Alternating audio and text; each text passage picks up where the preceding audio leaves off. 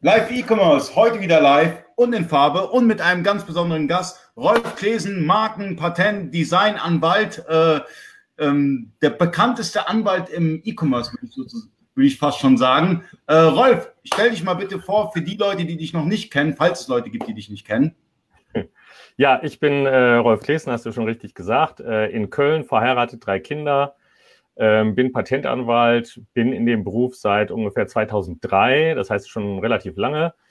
Ähm, wir vertreten so mit unserer Kanzlei so etwas über 4.500 Marken, 6.500 Patente, ein paar tausend Designs und sind damit so im Mittelfeld der Patentanwaltskanzleien unterwegs. Und seit, sage ich mal, drei Jahren ungefähr bin ich auch ähm, im E-Commerce eben äh, stärker tätig und habe auch einen YouTube-Kanal. Also wenn jemand sich ein YouTube, YouTube-Videos ansehen will, Rolf Klesen einfach auf YouTube suchen. Kann jemand mal den Link posten zu dem YouTube-Kanal? Ich würde das im Nachgang auch machen. Aber kommen wir zur ersten Frage. Rolf, wozu würde ich einen äh, Patentanwalt gebrauchen? Wofür? Wofür brauche genau. ich dich? Ja, genau. Gute Frage. Also im Prinzip kann man ja alles selbst machen. Ähm, beim Patentamt kann man im Prinzip selbst äh, Patente, Marken und Designs anmelden. Ähm, das ist so ähnlich wie beim äh, Klempner. Ne? Also wenn du einen Waschbecken anbringen willst, kannst du es auch selbst machen, aber du kannst halt auch jemanden beauftragen, der sich damit auskennt, der das schon öfter gemacht hat. Äh, jetzt mal am Beispiel äh, Patentanmeldung oder sagen wir mal Markenanmeldung, weil das öfter vorkommt. Ähm, da, äh, also im Prinzip ist das erstmal relativ einfach. Da gibt es ein Formular. Ich habe auch ein Video dazu gemacht, wo ich genau mhm. erkläre, wie man eine Marke anmeldet. Und da kann man halt den Markennamen an, äh, eingeben, da kann man dann angeben, für was die Marke geschützt sein soll und wer der Inhaber sein soll. Aber die Tücke ist natürlich im Detail. Denn ähm, zum Beispiel, wie melde ich die Marke an? Als Wortbildmarke, als Wortmarke? Ähm, welche Waren und Dienstleistungen wähle ich? Ähm, wer, ist genau der, wer soll genau der Inhaber der Marke sein? Ähm, ja, also da gibt's ähm, viele Sachen, die man, wo man Fallstricke, wo man eben Fehler machen kann oder zum Beispiel Viele melden die Marke an und überweisen dann falsch und dann geht die Marke wieder kaputt, ja, weil die Gebühr nicht richtig eingezahlt wurde. Ähm, ja, also damit man sich da nicht reindenken muss, gibt es halt so Leute wie mich.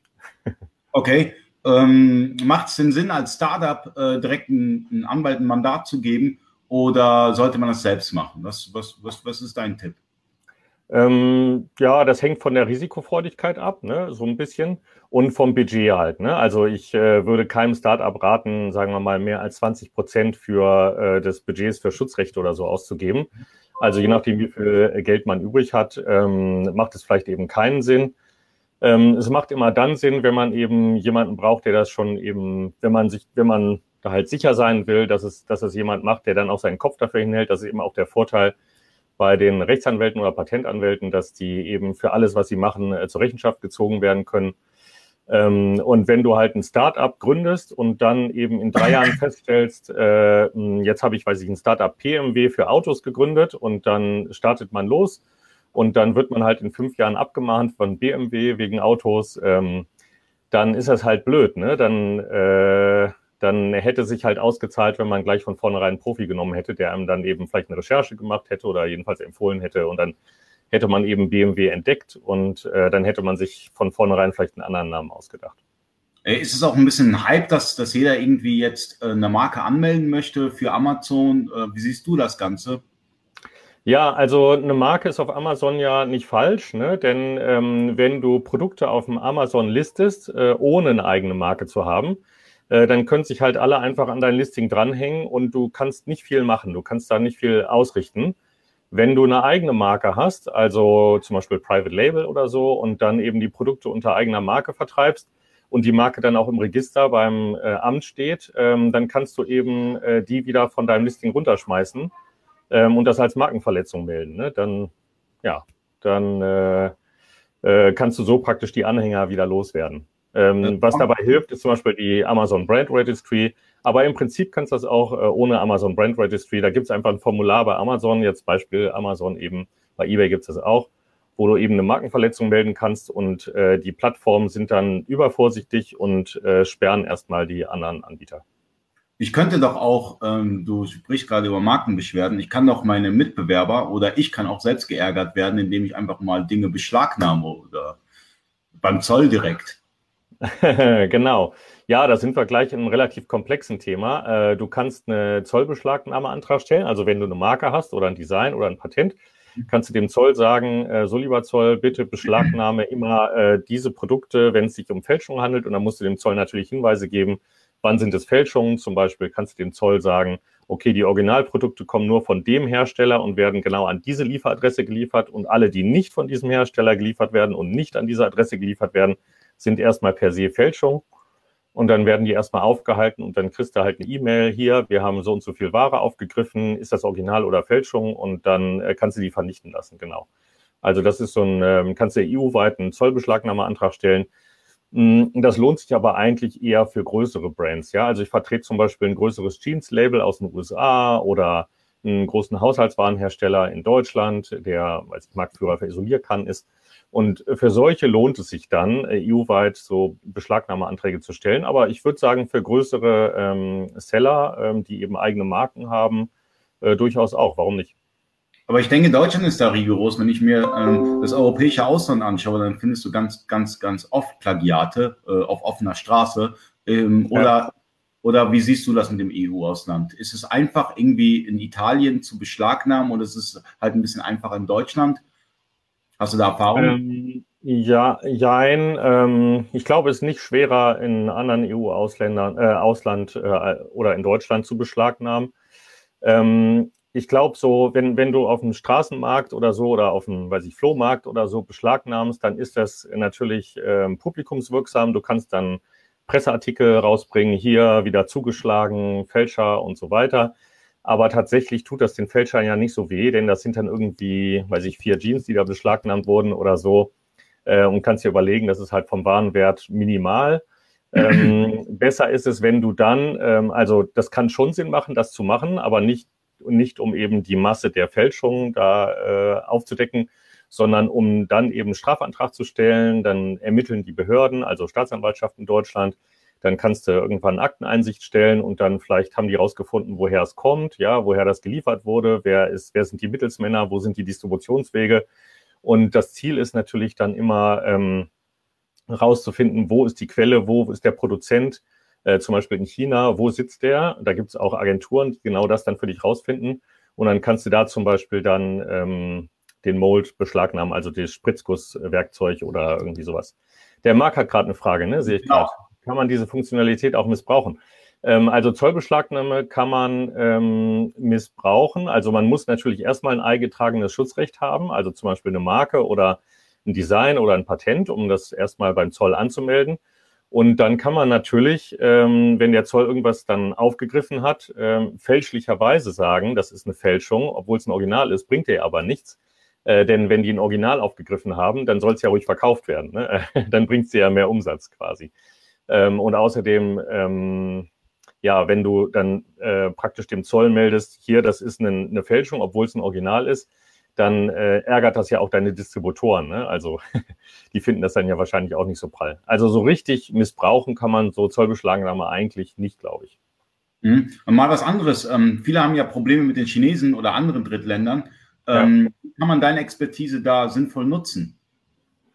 Ähm, ja, also Chinesen ähm, haben, sind ja einmal ähm, Problem, weil sie sich an die Produkte dranhängen, also die Angebote. Ähm, und da hilft es eben zum Beispiel eine eigene Marke zu haben und dann eben Amazon diese äh, Fälschung zu melden. Ähm, dann werden die wieder von dem Produkt runtergeschmissen, von dem Listing. Ähm, das kann man natürlich über einen Anwalt machen, das ist klar, kann man aber auch selbst äh, gut machen. Ähm, dann hatte ich gerade schon angesprochen, so ein bisschen, ähm, die größeren werden ein Interesse daran haben, also wenn das richtig so paar 10.000 Euro oder 100.000 Euro oder vielleicht sogar Millionen äh, Schaden ist durch die gefälschten Produkte, dann lohnt es sich eben auch, ähm, Leute einzuschalten, die in China nach der Quelle suchen, wo es hergestellt wird. Und dann gibt's da so, ähm, neben dem normalen ähm, Gerichtsverfahren gibt's so eine Art administrative Verfahren, heißen die ähm, wo man dann nicht direkt Schadenersatz und sowas verlangen kann, aber äh, man kann eben konkret relativ überraschend und kurzfristig und schnell in die Produktionsstätten und dann eben dort die Produktionsmittel beschlagnahmen und quasi zerstören lassen. Und ähm, ja, das, das ist allerdings eher für größere, glaube ich, äh, da. Und äh, das sollte dann auch von einem Anwalt koordiniert werden, der das schon öfter mal gemacht hat, denn Äh, das ist ein sehr unübersichtlicher Markt und auch ein sehr korrupter Markt. Und dann muss man halt sehen, dass man da zuverlässige Partner hat, äh, dass das eine wirkliche Überraschung ist dann in der Produktionsstätte. Mhm. Aber du hast auch Erfahrung mit den unterschiedlichen äh, Marktplätzen und Plattformen. Ähm, erzähl doch ein bisschen was aus der Praxis, äh, was alltäglich, äh, was die alltäglichen Probleme sind und ähm, wie du helfen kannst. Ja, also ähm, relativ oft kommt es vor, dass ähm, Angebote zum Beispiel bei Amazon gesperrt werden, ähm, vielleicht zu Unrecht. Ja, und wenn wir sehen, äh, weil zum Beispiel jemand anders sich ein Design geschützt hat, das kommt öfter mal vor, ein äh, Unionsgeschmacksmuster, also EU-weites Design, ähm, was allerdings zum Anmeldetag gar nicht neu war. Der hat das einfach äh, angemeldet, um andere Leute zu behindern quasi. Ähm, und dann sperrt er das Produkt und äh, das dann wieder entsperrt zu kriegen. Ähm, da haben wir eine relativ gute Erfolgsquote, im Moment glaube ich so noch über 80 Prozent. Ähm, und da gibt es eben verschiedene Strategien. Einmal kann man natürlich den äh, Rechteinhaber, also den, der gesperrt hat, dann anschreiben und sagen, hier hört zu. Ähm, wir, unser Mandant hier ist gesperrt worden mit seinen Produkten. Äh, das Design ist gar nicht neu, denn äh, du hast das selbst äh, vor dem Anmeldetag schon benutzt oder dein Lieferant aus China äh, hat nachweislich, siehe hier, ähm, dieses Design ähm, schon vorher ähm, benutzt und angeboten, zum Beispiel in China, auf Alibaba oder so. Ähm, wenn du nicht sofort äh, diese Beschwerde bei Amazon zurücknimmst, dann äh, machen wir, dann löschen wir dein Design und äh, reichen in Deutschland gegen dich äh, Klage ein wegen, äh, wegen ähm, Gewinnausfall und solchen Geschichten äh, oder negative Feststellungsklage wegen Nichtverletzung oder so. Und ähm, ja, dann knicken die schon relativ schnell ein. Und was hilft, ist dann, ähm, diesen Brief dann auch direkt an Amazon zu schicken. Da habe ich halt äh, einmal an die notice at amazon.de oder disputes äh, minus notice, glaube ich, oder notice minus dispute at amazon.de. Und äh, dann habe ich Kontakte in die Rechtsabteilung da. Also da kann man dann eben auch noch gezielt dann die Rechtsabteilung ansprechen hier hört zu, lieber Amazon-Leute, ähm, das ist gerade gesperrt worden mit dem und dem Complaint-Nummer oder Beschwerdenummer. Ähm, bitte entsperrt das sofort wieder, denn siehe Anhang äh, und dann fügt man das Schreiben bei, ähm, das Design ist gar nicht neu und das war eine unrechtmäßige Sperrung. Und dann sind die da auch ziemlich vorsichtig und entsperren das relativ schnell. Also ich habe das oft so, dass es dann innerhalb vom halben Tag oder einem Tag das Angebot wieder frei ist. Ähm, kann aber auch manchmal richtig lange dauern. Also ich hatte einen sehr schweren Fall, das waren dann so ähm, drei Monate oder so, weil dann drei verschiedene Parteien das äh, gesperrt, die verschiedenen Angebote gesperrt hatten. Dann war dadurch der ganze Account gesperrt. Und dann waren die Parteien nicht nur in Deutschland, sondern auch in den USA und so. Und dann musste man das alles koordinieren. Das war dann, hat ein bisschen länger gebraucht, war dann aber auch erfolgreich. Also das ist einmal eine Sache, entsperren, ähm, dann natürlich anhängerlos zu werden. Also wenn man selbst äh, das Problem hat, dass eben jemand anders äh, sich an ein Angebot ranhängt, ähm, da korrespondiert man auch am besten äh, erstmal natürlich mit dem, der sich anhängt äh, und dann aber auch direkt parallel mit äh, Amazon. Das klappt eigentlich auch ganz gut. Ähm, bei Amazon ist wichtig, äh, eben wenn man die Amazon Brand Registry machen will, kann ich dabei helfen, äh, wie das funktioniert. Da habe ich auch ein Video zu gemacht, also einfach Amazon Brand Registry in YouTube eingeben und vielleicht noch Klesen oder Rolf oder so, dann äh, findet man das. Ja, das sind so ähm, übliche Sachen. Also vor allen Dingen viel, äh, viel bin ich beschäftigt mit äh, Produkte entsperren wieder, die eben ungerechtfertigt gesperrt sind.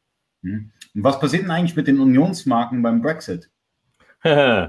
ja, guter Punkt. Ähm, also ähm, erstmal sind die ja grundsätzlich in Großbritannien geschützt ähm, die Marken und ähm, vor allen Dingen die großen Markeninhaber, die haben sich natürlich schon Gedanken gemacht, äh, was passiert denn jetzt, wenn Brexit ist und dann ist ja Großbritannien nicht mehr in der EU.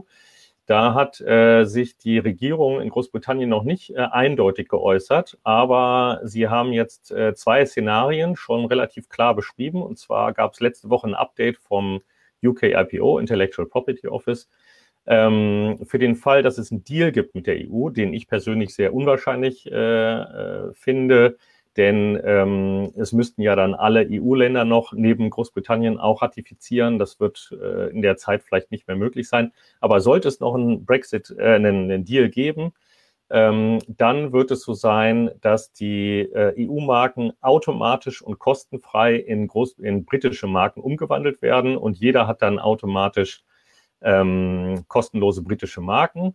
Wenn es keinen Deal gibt, äh, dann wird die britische Regierung dafür sorgen, dass es eine Möglichkeit für die Markeninhaber gibt, äh, die Marken umzuwandeln in britische Marken, ähm, ohne dass der Zeitrang verloren geht, also ohne dass man irgendwie, äh, weiß ich, die Marke ist schon zehn Jahre alt, dass die dann erst wieder einen Zeitrang von, vom Brexit-Tag hat oder so.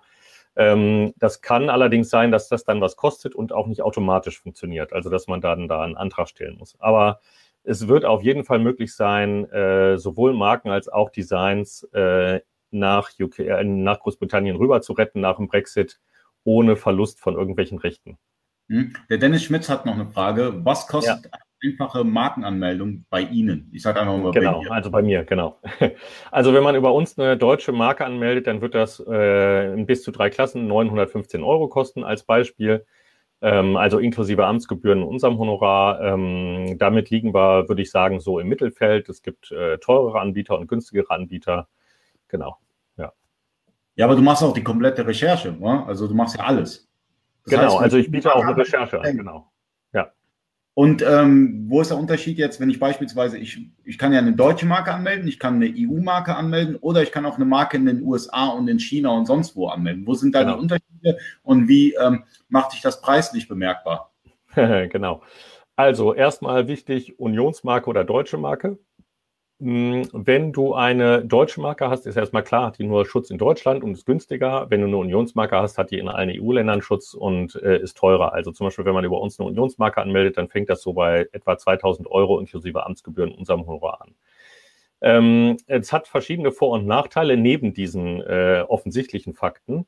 Ähm, wenn du in der ganzen Welt auch noch Markenschutz anstrebst, also zum Beispiel für größere Seller oder Markenartikler, die eben auf der ganzen Welt Schutz wollen, dann kann es sinnvoll sein, als ähm, eben eine internationale Registrierung, das ist so eine Art internationale Marke anzumelden bei der WIPO. Da kann man der WIPO dann sagen, liebe WIPO, äh, ich habe eben in meinem Heimatland eine deutsche bzw. Unionsmarke. Jetzt will ich diese Marke auch auf USA, China, Korea, Japan und, und Australien und weiß ich wohin erstrecken. Ähm, und äh, dann kann man eben diese Heimatbasismarke äh, eben in allen möglichen Ländern dann ähm, ausbreiten. Das ist die günstigste Variante, also die kostengünstigste Variante, internationalen Markenschutz zu erhalten, wenn man eben in mehr Ländern, außer sagen wir mal einem Land im Ausland noch Schutz haben möchte.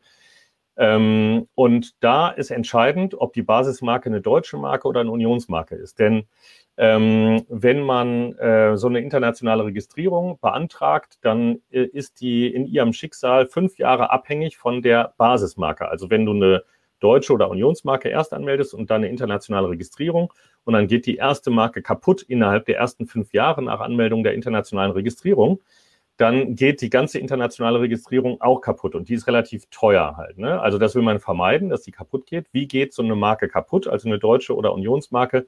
Üblicherweise nur durch einen Widerspruch. Ja, das ist das häufigste, dass man eben eine Marke anmeldet und dann legt jemand Widerspruch ein, weil er eben eine ähnliche ältere Marke hat.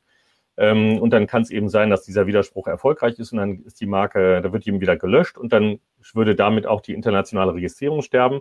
Und damit man das Risiko minimiert, ähm, empfehle ich dann jedenfalls größeren äh, Anbieter, also größeren Mandanten, die eben sich das, den Aufpreis dann leisten können, erstmal eine deutsche Marke anzumelden, weil die eben weniger leicht ähm, verletzt, äh, weniger leicht ähm, widerrufen werden kann im Widerspruch, weil eben in dem Widerspruchsverfahren nur ältere deutsche Marken, ältere Unionsmarken und ältere internationale Registrierungen relevant werden können und einfach statistisch gesehen diese Marken weniger oft dann erfolgreich gelöscht werden im Widerspruch.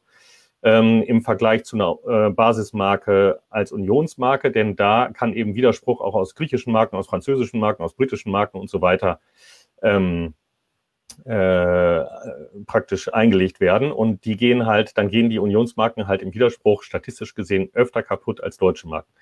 Ähm, und dann würde man eben die internationale Registrierung, würde man dann eben eine Basismarke Deutschland machen und dann äh, auch EU benennen als Land und dann eben auch USA und China und Korea und je nachdem, wo man überall Schutz haben will, ist dann manchmal eben ein Tick teurer, aber sicherer. Deswegen melde ich jetzt eine deutsche oder eine Unionsmarke zuerst an. Wenn man vorhat, überall in der, in der Welt aktiv zu werden und möglichst viel Sicherheit haben will, dann meldet man als erste Marke eine deutsche Marke an.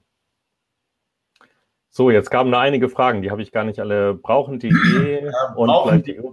Ja. Äh, Ja, lest du vor. Ja, brauchen die und vielleicht die Uhr, je nach äh, Kosten, die dazukommen. Äh, steht im Oktober an. Okay. Ähm, dann zum Rolf, ganz klar zum Rolf. Ähm, ja. Ihr könnt Fragen stellen, denn günstiger bekommt ihr keinen Anwalt. ihr wisst ja, dass genau. es Geld kostet, wenn ihr einen Anwalt anruft. Äh, genau. Aber jetzt die Möglichkeit, ihr könnt die gerne nutzen. Ähm, ich hätte noch eine andere Frage. Ähm, beispielsweise gibt es ja Flexbus, ja? Und ich ja. komme jetzt auf eine super geile Idee. Ich möchte jetzt eine Firma gründen, die auch äh, äh, ähm, Reisebusse ähm, zur Verfügung stellt und die nennt sich jetzt Flixbus. Geht das so einfach? Nee, genau. Also bevor man eine Marke anmeldet, sollte man immer recherchieren, ob es ähnliche ältere Marken gibt. Und da ist es eben sinnvoll, dass man das über einen Anwalt macht, ähm, weil der Anwalt halt, je nachdem, ob er Erfahrung mit Marken hat, eben weiß, ob ältere Marken, äh, die ähnlich sind, ob die zu ähnlich sind oder nicht äh, zu ähnlich sind. Aber es kann nur ein Anwalt, ich kann es jetzt nicht. Nee, also, äh, du kannst es auch, klar, nee, aber dann musst du dich halt da reinlesen. Ne? Ich habe halt jetzt 15 Jahre lang nur solche Fälle gemacht und äh, äh, weiß halt ziemlich genau so vom Gefühl her, okay, das ist zu ähnlich oder das ist nicht so ähnlich. Äh, du kannst das auch. Es gibt eine super Zusammenfassung beim IOIPO, da kann man, ähm, das heißt, glaube ich, äh, Richtlinien einfach nur oder Guidelines äh, zur, oder ja, Guidelines, äh, Trademark Guidelines oder so bei der IOIPO. Ähm, und da gibt es ein ganz super langes PDF mit 300 Seiten oder so, wo genau beschrieben wird, äh, wann sind Marken zu ähnlich, wann sind die verwechselbar, wann sind sie nicht verwechselbar. Ne? Da kann man sich natürlich auch als Laie reinlesen. Ähm, aber ja, man kann es halt auch einem Profi überlassen, der dann einfach ähm, vorher halt eine Recherche macht und dann eben guckt äh, und dann eben, du willst Flexbus machen und dann gibt es halt schon Flixbus, der dann halt äh, dir sagen kann, such dir lieber einen anderen Namen, äh, besser als wenn du jetzt selbst das beurteilst und dann vielleicht falsch beurteilst. Ähm, und äh, dann eben damit startest mit dem Business und dann kriegst du halt in drei Jahren eine Abmahnung und dann musst du dich dann umbenennen, den Gewinn herausgeben und die Kosten des gegnerischen Anwalts tragen und so weiter und so weiter. Also das kann dann schmerzhaft werden. Deswegen ähm, die Recherche vor einer neuen, bevor man mit einem neuen Produkt an den Markt geht ähm, oder einer neuen Firma, einem neuen Firmennamen, äh, die Recherche zu machen, ist super investiertes Geld. Ähm, ja, genau. Aber manche Sachen muss ich ja nicht äh, schützen. Wie beispielsweise, wenn ich jetzt einen Song komponiere oder irgendetwas zeichne, äh, da, da gelten ja auch noch andere Rechte. Oder muss ich diese Designrechte dann auch letztendlich schützen? Also wenn ich beispielsweise was zeichne, ja. ähm, wo liegt denn das Recht? Da habe ich doch ein geistiges Eigentum. Ja, genau. Also du hast automatisch, wenn du was zeichnest oder ein Musikstück äh, fertigstellst oder so, hast du automatisch Urheberrecht darauf. Da bin ich jetzt kein Experte. Aber mhm. soweit kann ich das natürlich sagen. Äh, du hast dann Urheberrecht. Ich äh, meine, es ist ein relativ enger Schutz, äh, Urheberrecht. Äh, jemand, der dann eben das äh, anders macht, fällt vielleicht nicht mehr unter dein, deine Rechte. Ähm, ähm, deswegen kann es schon Sinn machen, das dann auch äh, über andere, andere Wege zu schützen. Zum Beispiel, einen, wenn du ein Logo machst, das eben auch als Marke zu schützen oder als Design zu schützen. Oder wenn du ein UI-Interface, also ein User-Interface äh, äh, machst, jetzt als App-Programmierer oder so, das vielleicht auch als Design zu schützen, ähm, kann Sinn machen, ähm, weil du dann eben aus diesem Schutzrecht auch vorgehen kannst und nicht nur aus Urheberrecht. Aber erstmal im Prinzip hast du vollkommen recht, äh, wenn du ein Werk, ein, Musik, ein Musikstück oder ein Foto machst oder einen, irgendwas designst und malst oder so, hast du erstmal automatisch Schutz aus Urheberrecht. Vollkommen richtig. Und ähm, jetzt, jetzt so eine Sache, die mir alltäglich passiert, wenn ich jetzt beispielsweise beim Händler bin und er sagt, hey Ali, wie soll ich denn die ganzen Texten, Texte entwerfen? Ich kopiere einfach vom Mitbewerber die Texte und stelle die dann bei eBay oder Amazon ein. Was, ja. äh, mein, wenn ich jetzt ein einzelnen, also was mich interessieren würde, ja. äh, viele machen ja so, die, die nehmen einen Text und die schreiben den ein bisschen um. Ist ja. das rechtens oder kann das große Probleme geben? Also wie gesagt, das ist eine Urheberrechtsfrage, da bin ich absolut kein Experte. Äh, da kann ich wirklich nicht gut sagen, ist das jetzt weit genug von dem Text weg oder nicht. Ähm, da würde ich jemanden empfehlen, der eben Urheberrecht öfter macht. Hättest also, du einen Namen beispielsweise? Kannst du ja auch einen Namen nennen? Ähm, ja, also zum Beispiel weiß ich, der Thomas Engels in Köln, mit dem gehe ich hin und wieder mal Mittagessen. Äh, ein guter Kollege, der das bestimmt gut beurteilen kann. Vielleicht der Malte Mörger in Köln. Und der hat nur. In Köln, ja, das ist wie. Alle in Köln. genau. Also die äh, haben da mehr mit zu tun als ich, ähm, definitiv. Genau, die können das dann vielleicht besser beurteilen. Ja, die sind auch sehr aktiv in Facebook. Also ich kann auch genau. also ich habe selber, äh, ich bin selber Mandant bei Thomas Engels, wie auch ja. ein paar andere, die du genannt hast. Ähm, und ich kann ganz klar sagen, ich bin super zufrieden. Und ähm, Anwalt ist nicht gleich Anwalt, Leute. Die Anwälte haben sich mittlerweile spezialisiert. Ich meine, wenn ihr zum Arzt geht, äh, geht ähm, kann der All Allgemeinmediziner euch auch nicht bei euren Nierenbeschwerden oder sowas helfen. Ja, also da braucht ihr halt immer Fachärzte. Genau. Man geht ja zum Augenarzt, äh, weil man, äh, äh, wie soll ich sagen, ähm, ein Problem mit seinen Augen hat und nicht irgendwie mit, mit seiner Schilddrüse. Ja. Kannst du da vielleicht was, ein, paar, ein bisschen was zu sagen, äh, wie man einen Fachanwalt erkennt? Gibt ja, also.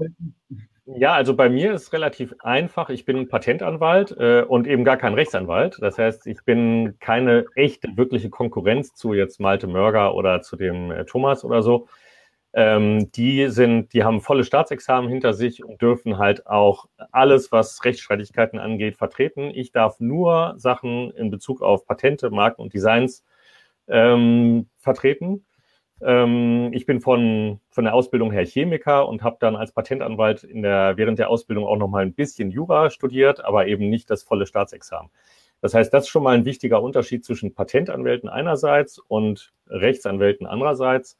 Ähm, dadurch, dass wir halt komplett nur auf Patente, Marken, Designs beschränkt sind, sind wir da natürlich auch super spezialisiert und ähm, machen das halt, ich mache das halt seit äh, 15 Jahren oder so ähm, und würde sagen, dass ich da halt äh, für dieses, diesen konkreten engen Bereich sehr viel Erfahrung eben schon sammeln konnte und vielleicht entsprechend ähm, gut bin. Ähm, andere spezialisieren sich wieder auf ganz andere Sachen. Zum Beispiel der Malte Mörger spezialisiert sich hauptsächlich auf UWG, ja, auf unlauteren Wettbewerb. Wenn ähm, ist das jetzt äh, fair oder nicht fair, was der Wettbewerber macht, äh, wie er da am Markt agiert, äh, das kann der super beurteilen, ja, und dann ähm, entsprechend helfen. Ähm, also ich würde einfach mal ähm, gucken, ja, man kann das ähm, manchmal feststellen, ob jemand Fachanwalt für etwas ist, indem man einfach auf die Webseite geht und da steht dann Fachanwalt für gewerblichen Rechtsschutz. Aber gewerblicher Rechtsschutz ist halt ein super breiter Bereich. Ja, der eine kennt sich halt viel besser mit Bildrechten aus und der andere besser mit UWG und der andere besser mit Designs und der andere besser mit Marken. Ähm, wenn einer sagt, er kann alles, dann kann er vielleicht alles, aber nicht richtig. Ne? ja, das ist immer so. Also man sollte, man sollte sich schon spezialisieren als Anwalt ähm, weil wenn ihr ein Problem habt, dann geht zu einem spezialisierten Anwalt, weil er solche Dinge tagtäglich bearbeitet und all, jemand, der alles macht. Ich meine, das, ähm, die Rest, Rechtswissenschaften, äh, die, das ist so komplex, ja, man kann nicht alles wissen, das ist unmöglich. Ich glaube, nee. es gibt keinen einzigen Anwalt in Deutschland, der alles kann. Das ist mein. So Mega-Anwalt. Ja, also äh, doch, doch, es gibt Mega-Anwälte, aber die ähm, können natürlich nicht alles, aber die reden über alles und machen über alles auch sinnvollen Content. Also einen Kollegen, den ich da bewundere, der das, glaube ich, ganz gut macht, ist äh, der Christian Solmecke, den hast du vielleicht auch schon mal gehört. Halt YouTube-Star, hat einen YouTube-Kanal mit, weiß ich, 260 oder 70.000 Abonnenten. Und äh, der bringt Content wirklich zu allen Themen raus, die man sich überhaupt vorstellen kann.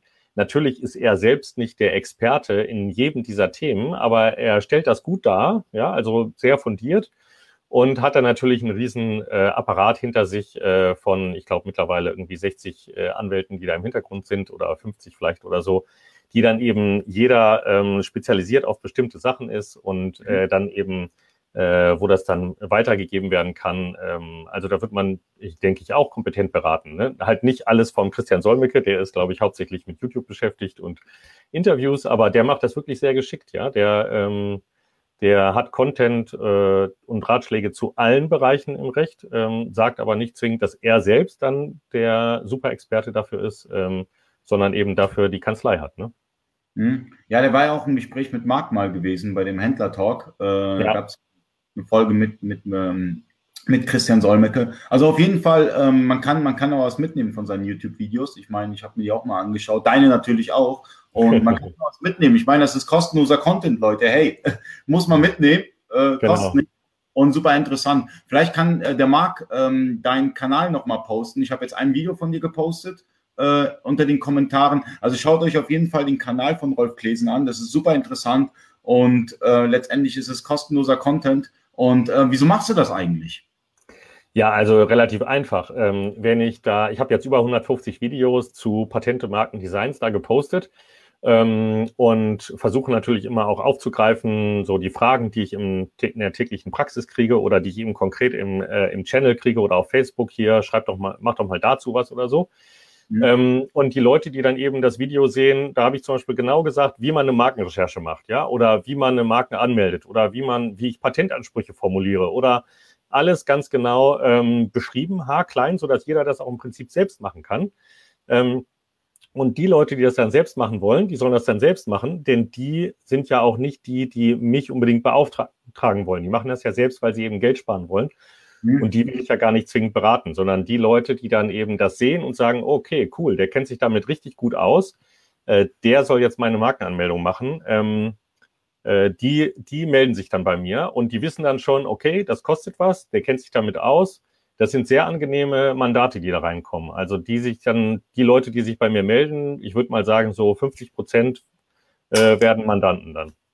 Okay. Da kommt, relativ, da kommt, sehr viel Geschäft rein, also muss man so sagen. Ja, ja aber du unterstützt auch sehr viel bei Facebook, ja? Ne? also in den ja. verschiedenen äh, Facebook-Gruppen. Du bist, glaube ich, in allen E-Commerce-Gruppen, die es gibt.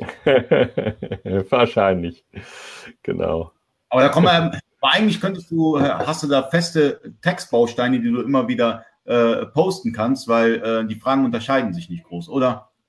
Genau, also ich, meistens mache ich das so, dass ich dann eben verweise ne, auf, auf die Videos. Also ich sage dann eben, da hat einer eine Frage zu, weiß ich, Markenrecherche hier, ähm, mhm. muss ich vorher gucken, ob es ähnliche Marken gibt oder nicht oder wie mache ich das? Und dann äh, sage ich hier, äh, hier ist eine Anleitung, Videolink, äh, wenn du Fragen hast, melde dich, ja, so. Und äh, wenn er dann das selbst macht, alles gut. Und wenn er sagt, hier, Rolf, willst du das nicht lieber machen, auch prima, ne? Okay. Ähm, zum Schluss hast du fünf Tipps, die jeder Händler für seine eigenen Produkte beachten sollte und fünf Tipps, ähm, wie sie, wie Händler bei, sich bei Angriffen wehren können. Fünf Tipps erstmal bei, ich muss mal ganz kurz die Tür zumachen, ja, kleinen Moment. Kein Problem. Solange ist Werbepause jetzt gerade. Ähm, also schaut euch den YouTube-Channel an von Rolf Klesen. Sorry. Ah, jetzt bist du wieder zurück. Ich wollte jetzt gerade Werbung für dich machen. Jetzt zurück zur Frage 5. Erstmal fünf Tipps, ja, die genau.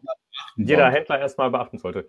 Vielleicht äh, der wichtigste Tipp ist, ähm, bevor man ein neues Produkt launcht mit einem neuen Namen, Produktnamen recherchieren, ob ich den überhaupt benutzen darf. Ja, denn es bringt nichts, äh, wenn du halt in drei Jahren dann abgemahnt wirst und dann deinen Produktnamen ändern musst, den Gewinn herausgeben darfst äh, und so weiter und so weiter. Ja, das ist dann Schrott.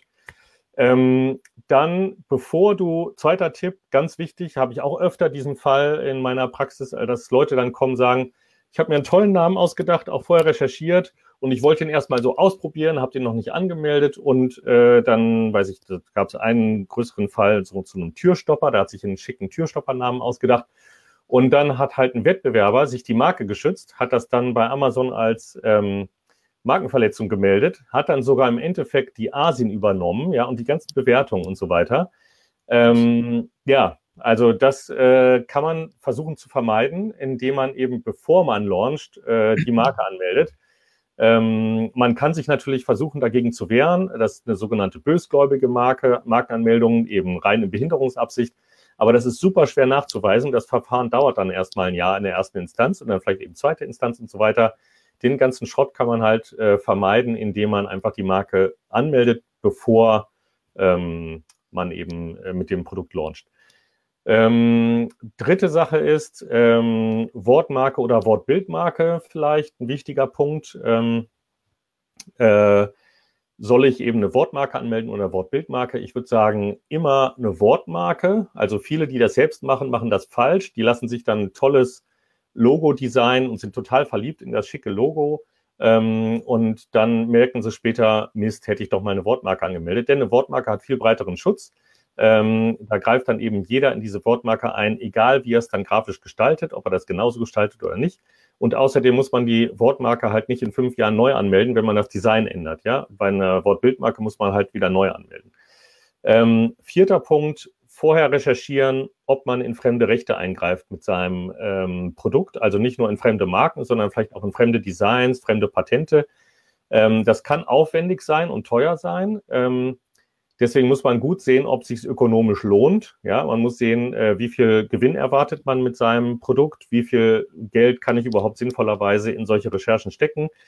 Ähm, bei vielen Produkten würde ich sagen, ist ökonomisch immer noch sinnvoll eine Designrecherche, ja, ähm, denn wenn man jetzt gerade, wenn man aus China sourced, äh, die Chinesen sind in der Regel nicht sehr kreativ, ja, ähm, und haben sich halt inspirieren lassen, sage ich mal, oder vielleicht eins zu eins kopiert von irgendwelchen anderen ähm, Produkten, die eben geschützt sind, jedenfalls in Europa. Und wenn man dann eben bei, äh, bei Alibaba bestellt und dann eben den Container da hat und dann ist das, greift das alles in ein anderes Recht ein, äh, in, ein, in ein geschütztes Design, dann kann man den ganzen Container gleich wieder entsorgen, beziehungsweise halt dann außerhalb der EU äh, vertickern. Und das ist halt aufwendig und nervig und kann man vermeiden.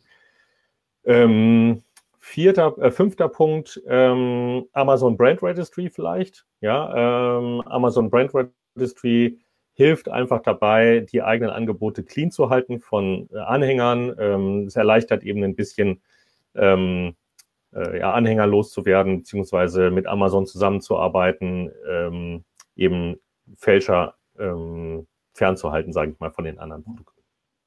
Und jetzt nochmal fünf Tipps, wie ich mich vor Angriffen wehren kann als Händler. Ja, Okay.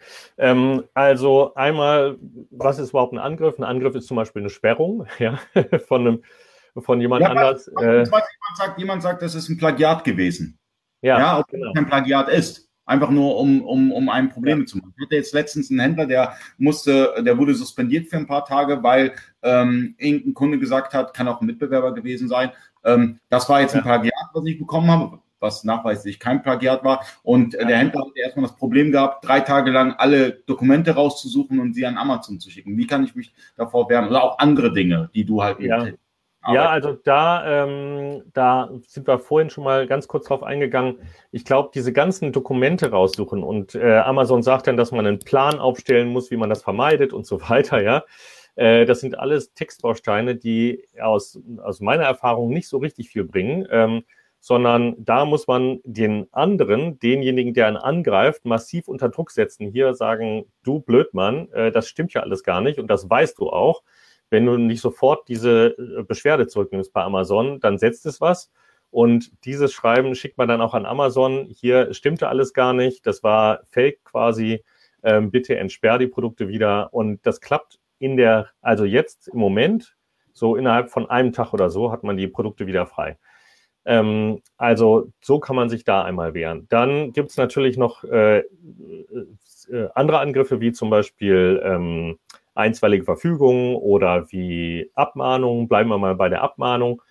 Ähm, wenn man eine Abmahnung kriegt, ähm, heißt das ja nicht, dass die unbedingt gerechtfertigt ist. Ja, da muss man erstmal gucken, ähm, da werden die bescheuertsten Fehler gemacht, ja, dass dann die Parteien falsch bezeichnet werden, dann scheitert es schon an Aktiv- oder Passivlegitimation oder dass die Schutzrechte falsch angegeben sind oder dass die Unterlassungserklärung ähm, falsch formuliert ist. Ähm, der kann zum Beispiel, sagen wir mal, die Marke ist geschützt für ähm, alle Waren in Klasse 16, also Bücher und Zeitschriften, aber eben auch Kulis und Stifte und Klebstoff und so weiter. Und man selbst hat nur ein Buch äh, rausgegeben. Ähm, und dann steht, äh, dann, dann verlangt der zu unterlassen auch für Kulis und alle möglichen anderen Sachen, die ihm von der Marke geschützt waren, darf er gar nicht. Ja? Er darf nur das äh, unterlassen verlangen, was man tatsächlich gemacht hat. Ähm, und äh, da muss man sich also erstmal die Abmahnung genau angucken und dann sehen, ob die vielleicht eben jedenfalls teilweise ungerechtfertigt war. Und das ist dann eben Verhandlungsmasse ähm, in den Verhandlungen mit der Gegenseite, um dann zu sagen, hier, ähm, deine Abmahnung war von vorne bis hinten eigentlich falsch. In der Sache magst du teilweise recht haben, lass uns doch so einigen, wir dürfen noch drei Monate abverkaufen und, im, und dann unterlassen wir. Und im Übrigen äh, trägt einfach jeder seine Kosten selbst und äh, die Sache ist gegessen. Ähm, da kann man also schon echt, wenn man sich das genau anguckt, mal ähm, schon viel Verhandlungsmasse rausholen und dann auch viel für denjenigen, der angegriffen wurde, rausholen. Selbst wenn der in der Sache recht hatte, der Abmahner.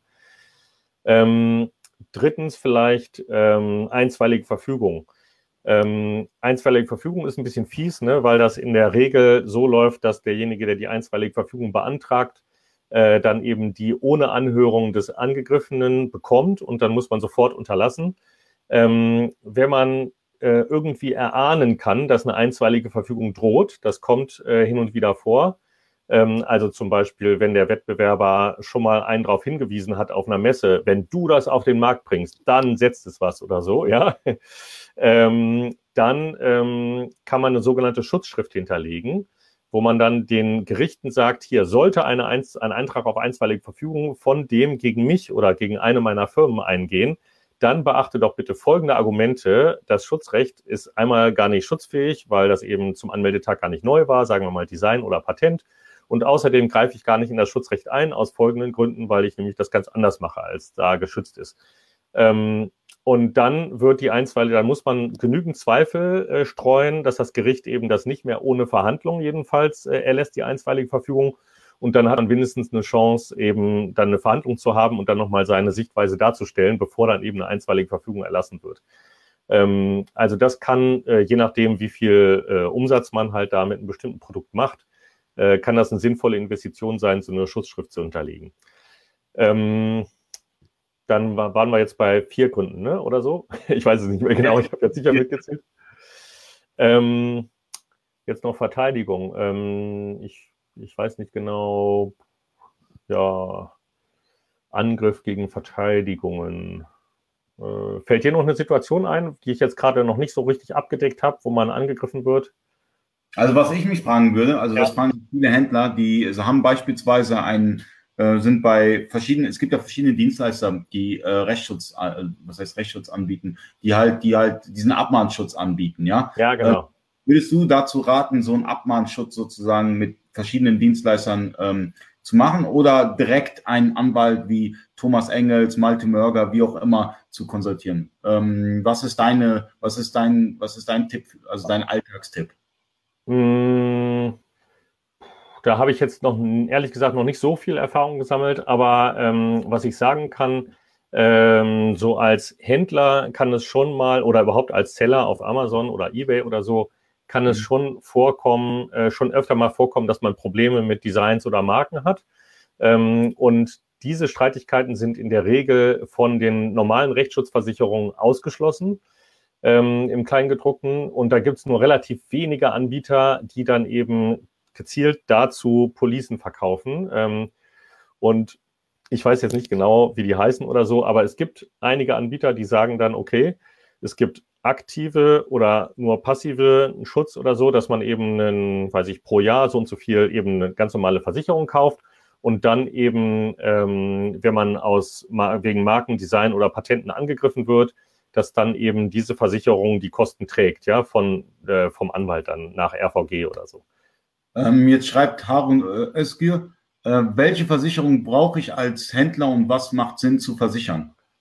Ja, das kann ich schlecht sagen, weil ich halt mich nur mit Patenten, Marken und Designs auskenne. Und da, da kommt vor allen Dingen diese Versicherung, die ich gerade beschrieben habe. Ähm, Wie ist das, äh, macht das Sinn? Bietet denn ja. die IT-Rechtskanzlei Händlerbund, bieten die denn einen Schutz dafür an? Weiß ich jetzt nicht. Nee, ich glaube glaub nicht.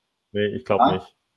Also falls ähm, jemand vom Händlerbund zuschaut oder von der IT-Rechtskanzlei, könnt ihr gerade hier in den äh, Kommentaren gerade reinschreiben, ob das auch mitgeschützt ist bei, bei dem Abmahnschutz oder nicht. Ich weiß es nicht, wirklich nicht. Ja, ich meine nicht. Äh, das ist oft ausgeschlossen. Also gerade äh, zum Beispiel Patentstreitigkeiten können extrem teuer werden. Ne? Da ist dann der Streitwert oft mal eine halbe Million oder eine Million äh, Euro oder so. Und dann ähm, ja, schließen das viele Versicherungen oder viele so Anbieter halt aus. Okay. Ähm, jetzt kommen wir zum Punkt 5, dem letzten Punkt äh, wie man sich gegen äh, verte so verteidigen kann, gegen Angriffe. Ja, beispielsweise, äh, wir können, wir können noch mal den Fall spielen, ähm, wenn ich international verkaufe, dass ich äh, beispielsweise ja. eine Marke, die in Deutschland geschützt ist, ist in Italien aber von einem anderen Hersteller geschützt worden. Ja. Gibt es genau. sowas auch? Also es ist in Deutschland. Ja, Marke, ja. Ja, ah, guter, guter, guter Punkt. Ja, guter Punkt. Ähm, also klassisches Beispiel Budweiser. Ja, ähm, Budweiser ist ähm, äh, ja eine Biermarke, wie alle wissen, und es gibt einen Budweiser in den USA und einen Budweiser in Tschechien. Ja, in Deutschland hat der Tscheche zuerst die Marke angemeldet und ähm, hat dann eben hier die Markenrechte. Die Amerikaner dürfen hier kein Budweiser verkaufen.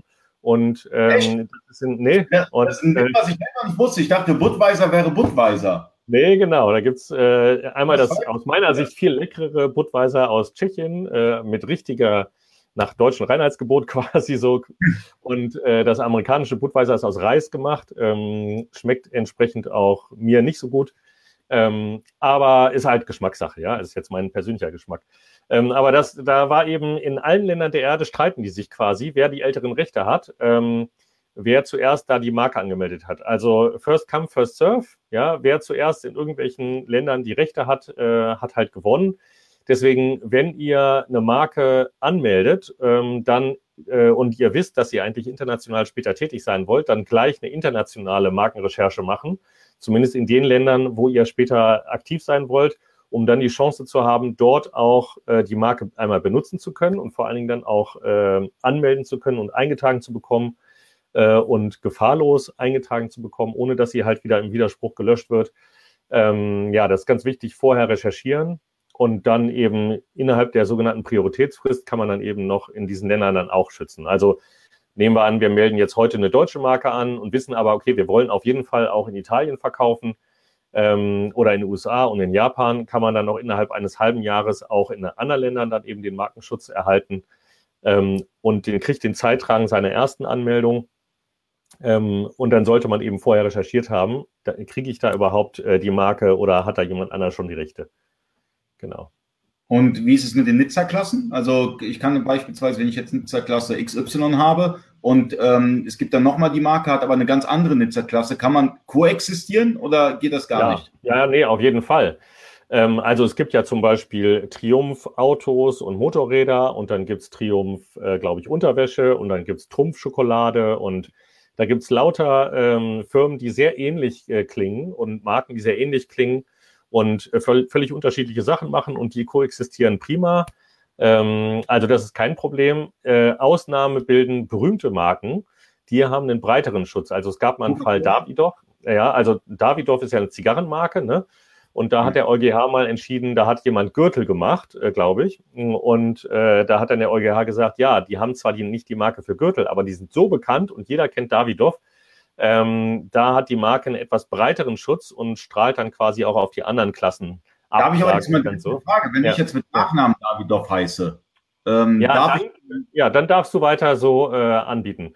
Also es kann dir keiner verbieten, unter deinem Namen anzubieten. Da habe ich auch gerade aktiven Fall, kann ich natürlich nicht drüber sprechen, aber wo einer eben so heißt, der Seller, der heißt so, ähm, der hat dann eben auch die Marke natürlich angemeldet, da hat jemand Widerspruch eingelegt aus einer ähnlichen Marke und dann ähm, haben wir die super Verteidigung, ja, ihr könnt natürlich euch auf die Hinterbeine stellen, uns doch egal, äh, unser Mandant heißt so, ähm, Pech gehabt, ja, der darf weiter so anbieten. Es gibt Ausnahmen natürlich, also es, zu allem gibt es Ausnahmen, das ist klar. Also es gab mal Gebrüder Aldi, ähm, nicht die berühmten Gebrüder Aldi, sondern andere Aldis. Ähm, und die haben Reisebüro Aldi gemacht. Ähm, und äh, dann hatten die halt zufällig genau die gleichen Farben und den gleichen Schriftzug und so weiter benutzt. Ähm, und da hat dann, ich glaube, ORG Köln oder ORG Hamm war das, ich weiß nicht mehr genau, äh, die haben dann gesagt, ja, ähm, euch kann nicht verboten werden, euch Aldi zu nennen, aber ihr müsst zusehen bei so einer bekannten anderen Aldi-Marke, dass äh, das vollkommen klar ist, dass ihr ein anderer Anbieter seid, also dass ihr einen möglichst großen Abstand äh, wählt. Jetzt also kommt hier eine Frage rein. Ähm, ne, zur Marken. Aber wir können es ja noch mal kurz beantworten, wie die jetzt reingekommen sind. Genau.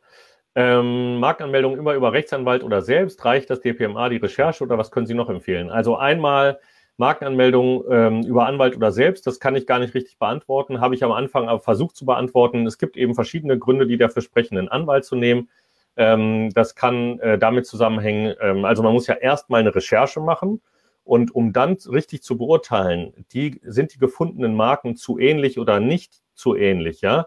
Ähm, das kann eigentlich natürlich am besten ein Anwalt beurteilen, der das schon viele Jahre macht. Ich mache das jetzt 15 Jahre ähm, und habe halt schon ganz viele so Widersprüche und Markenverletzungsverfahren und so weiter miterlebt und ähm, habe dann ein gutes Gefühl dafür, ist die zu ähnlich oder nicht. Ähm, das kann man eben alleine, kann man sich auch reinlesen, aber ähm, ist halt aufwendig. Ja, man kann das sich alles aneignen, das Wissen, aber ist schwieriger. Und dann die Recherche bei DPMA, reicht die oder nicht? Nein, die reicht nicht.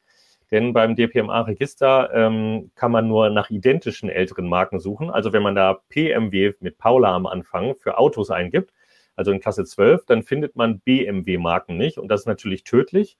äh, weil man dann eben, wenn man als Autos unter PMW herstellt, dann, weiß ich, nach fünf Jahren abgemahnt wird und dann Ach. kann man das alles wieder einstellen. Und Jetzt so. habe ich aber eine coole Frage noch, die, die mir ja. gerade eingefallen ist. Sorry, die Fragen fallen ja. mir, äh, kommen mir Fragen rein, wo ich mir denke, okay, die wollte ich schon immer beantwortet haben. Ähm, was ist denn, wenn ich bei den Backend-Keywords reinschreibe, ich, ich verkaufe zum Beispiel äh, Motorradersatzteile und schreibe nicht Harley Davidson? nee, also ich, ich meine, Backend-Keywords sind völlig okay. Äh, äh, ähm, analog zur Rechtsprechung von ähm, äh, Also ich kann Google. bei den Backend-Keywords äh, Harley ja. Davidson schreiben. Ja, ich meine, ich meine, das sei okay. Ähm, ich äh, kann das gerne nochmal äh, recherchieren und nachgucken. Aber ich, ich bin relativ, also ich bin zu 90 Prozent sicher, dass das völlig okay ist, wenn man in die Backends eine Marke bucht quasi, äh, die nicht sichtbar ist. Ähm, äh, das ist so ähnlich wie bei AdWords. Bei AdWords darf man auch AdWords schalten auf fremde äh, Keywords, fremde Marken. Also da gab es einen Fall L'Oreal.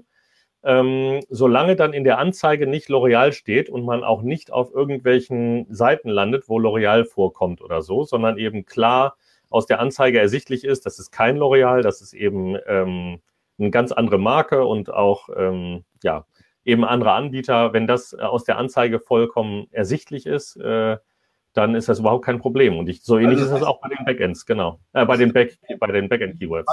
In der Praxis so, ich verkaufe zum Beispiel ein neues Cola-Produkt, Ali Cola, und ja. ich sage in den Backend-Keywords Coca-Cola, Pepsi-Cola, Afri-Cola, sonstige Cola und mhm. könnt ihr die dann einsetzen. Und das heißt, wenn jemand dann nach Coca-Cola Information findet dann Ali Cola, wäre das kein Problem. Wenn, äh, wenn er aus der, An aus der Anzeige, aus dem Produktlisting klar sehen kann, es ist keine Afri-Cola und keine Coca-Cola und Pepsi-Cola, sondern eben Ali-Cola. Ali-Cola und Afri-Cola wiederum, würde ich sagen, ist relativ ähnlich. Ne? Das könnte da ein Problem geben. Aber vom Prinzip her würde ich sagen, ist das okay, ja. Das war mal interessant. Und also das war geballtes Wissen gerade und es war mega interessant für mich auch gewesen. Ähm, müssen wir wiederholen, Definitiv. Ich den Leuten hat es auch gefallen. Wenn es euch gefallen hat, alle mal einen Daumen hoch für Rolf Klesen, weil er hat sich jetzt seine, es ist seine Freizeit, die er jetzt aufgeopfert hat, um euch ein bisschen was mitzugeben.